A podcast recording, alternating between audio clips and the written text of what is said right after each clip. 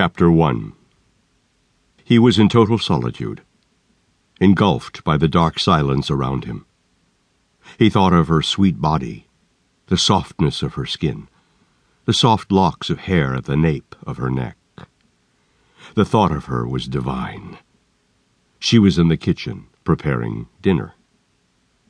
Just the thought of her made him light up with joy. He loved her, and she loved him. She made him feel what no one could before. Though he had lived the life of a philanderer, he always wanted to fall for someone, and for someone to love him. That was his one wish, and his truest desire, and now he had someone who did love him. Victoria. Grant walked up slowly behind her. He wrapped his hands around her waist and kissed her neck gently, softly. She turned to him with a smile on her sweet, soft lips. Her eyes lit up with joy at his presence. She was so perfect, and had the right combinations of brains and beauty. He felt so lucky to have her in his life and to be able to attract her love.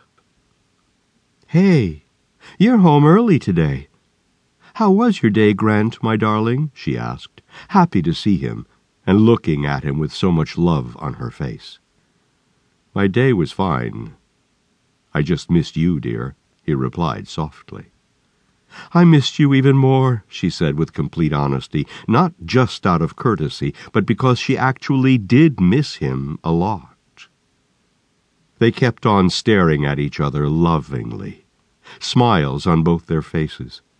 She had a strange but content look on her face the kind of expression that is reflective of how happy you are with your life, because you feel you have everything you ever wanted in your life.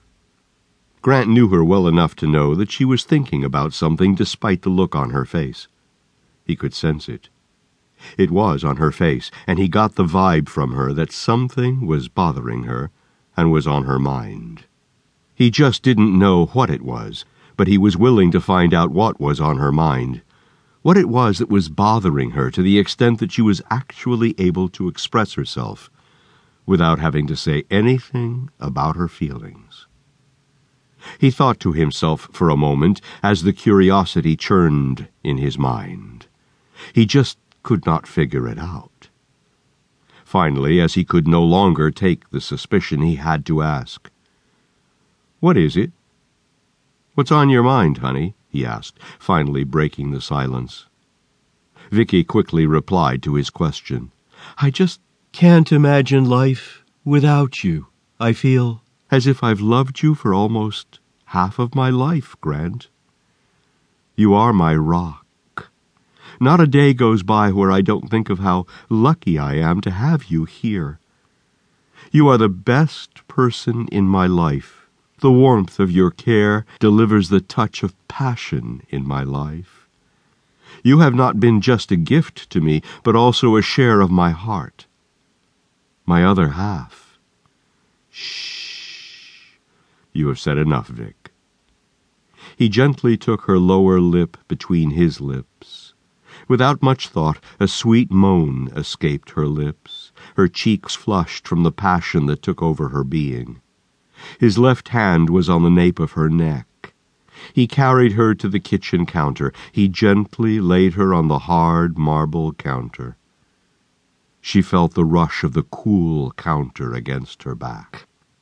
This was escalated by the warmth that rushed through her body from the feeling of his embrace.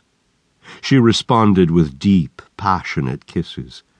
This was, after all, the love of her life. His touch made all her problems melt away. Could she ever consider loving another like she loved Grant? Probably not. But the thought of losing him to anything made her feel upset, and she was so thrilled to be a part of his life and for the fact that he was a part of hers. It was perfect. This was the kind of life she wanted. This was the kind of life she dreamt of, and he was the kind of man she had always wanted to be with.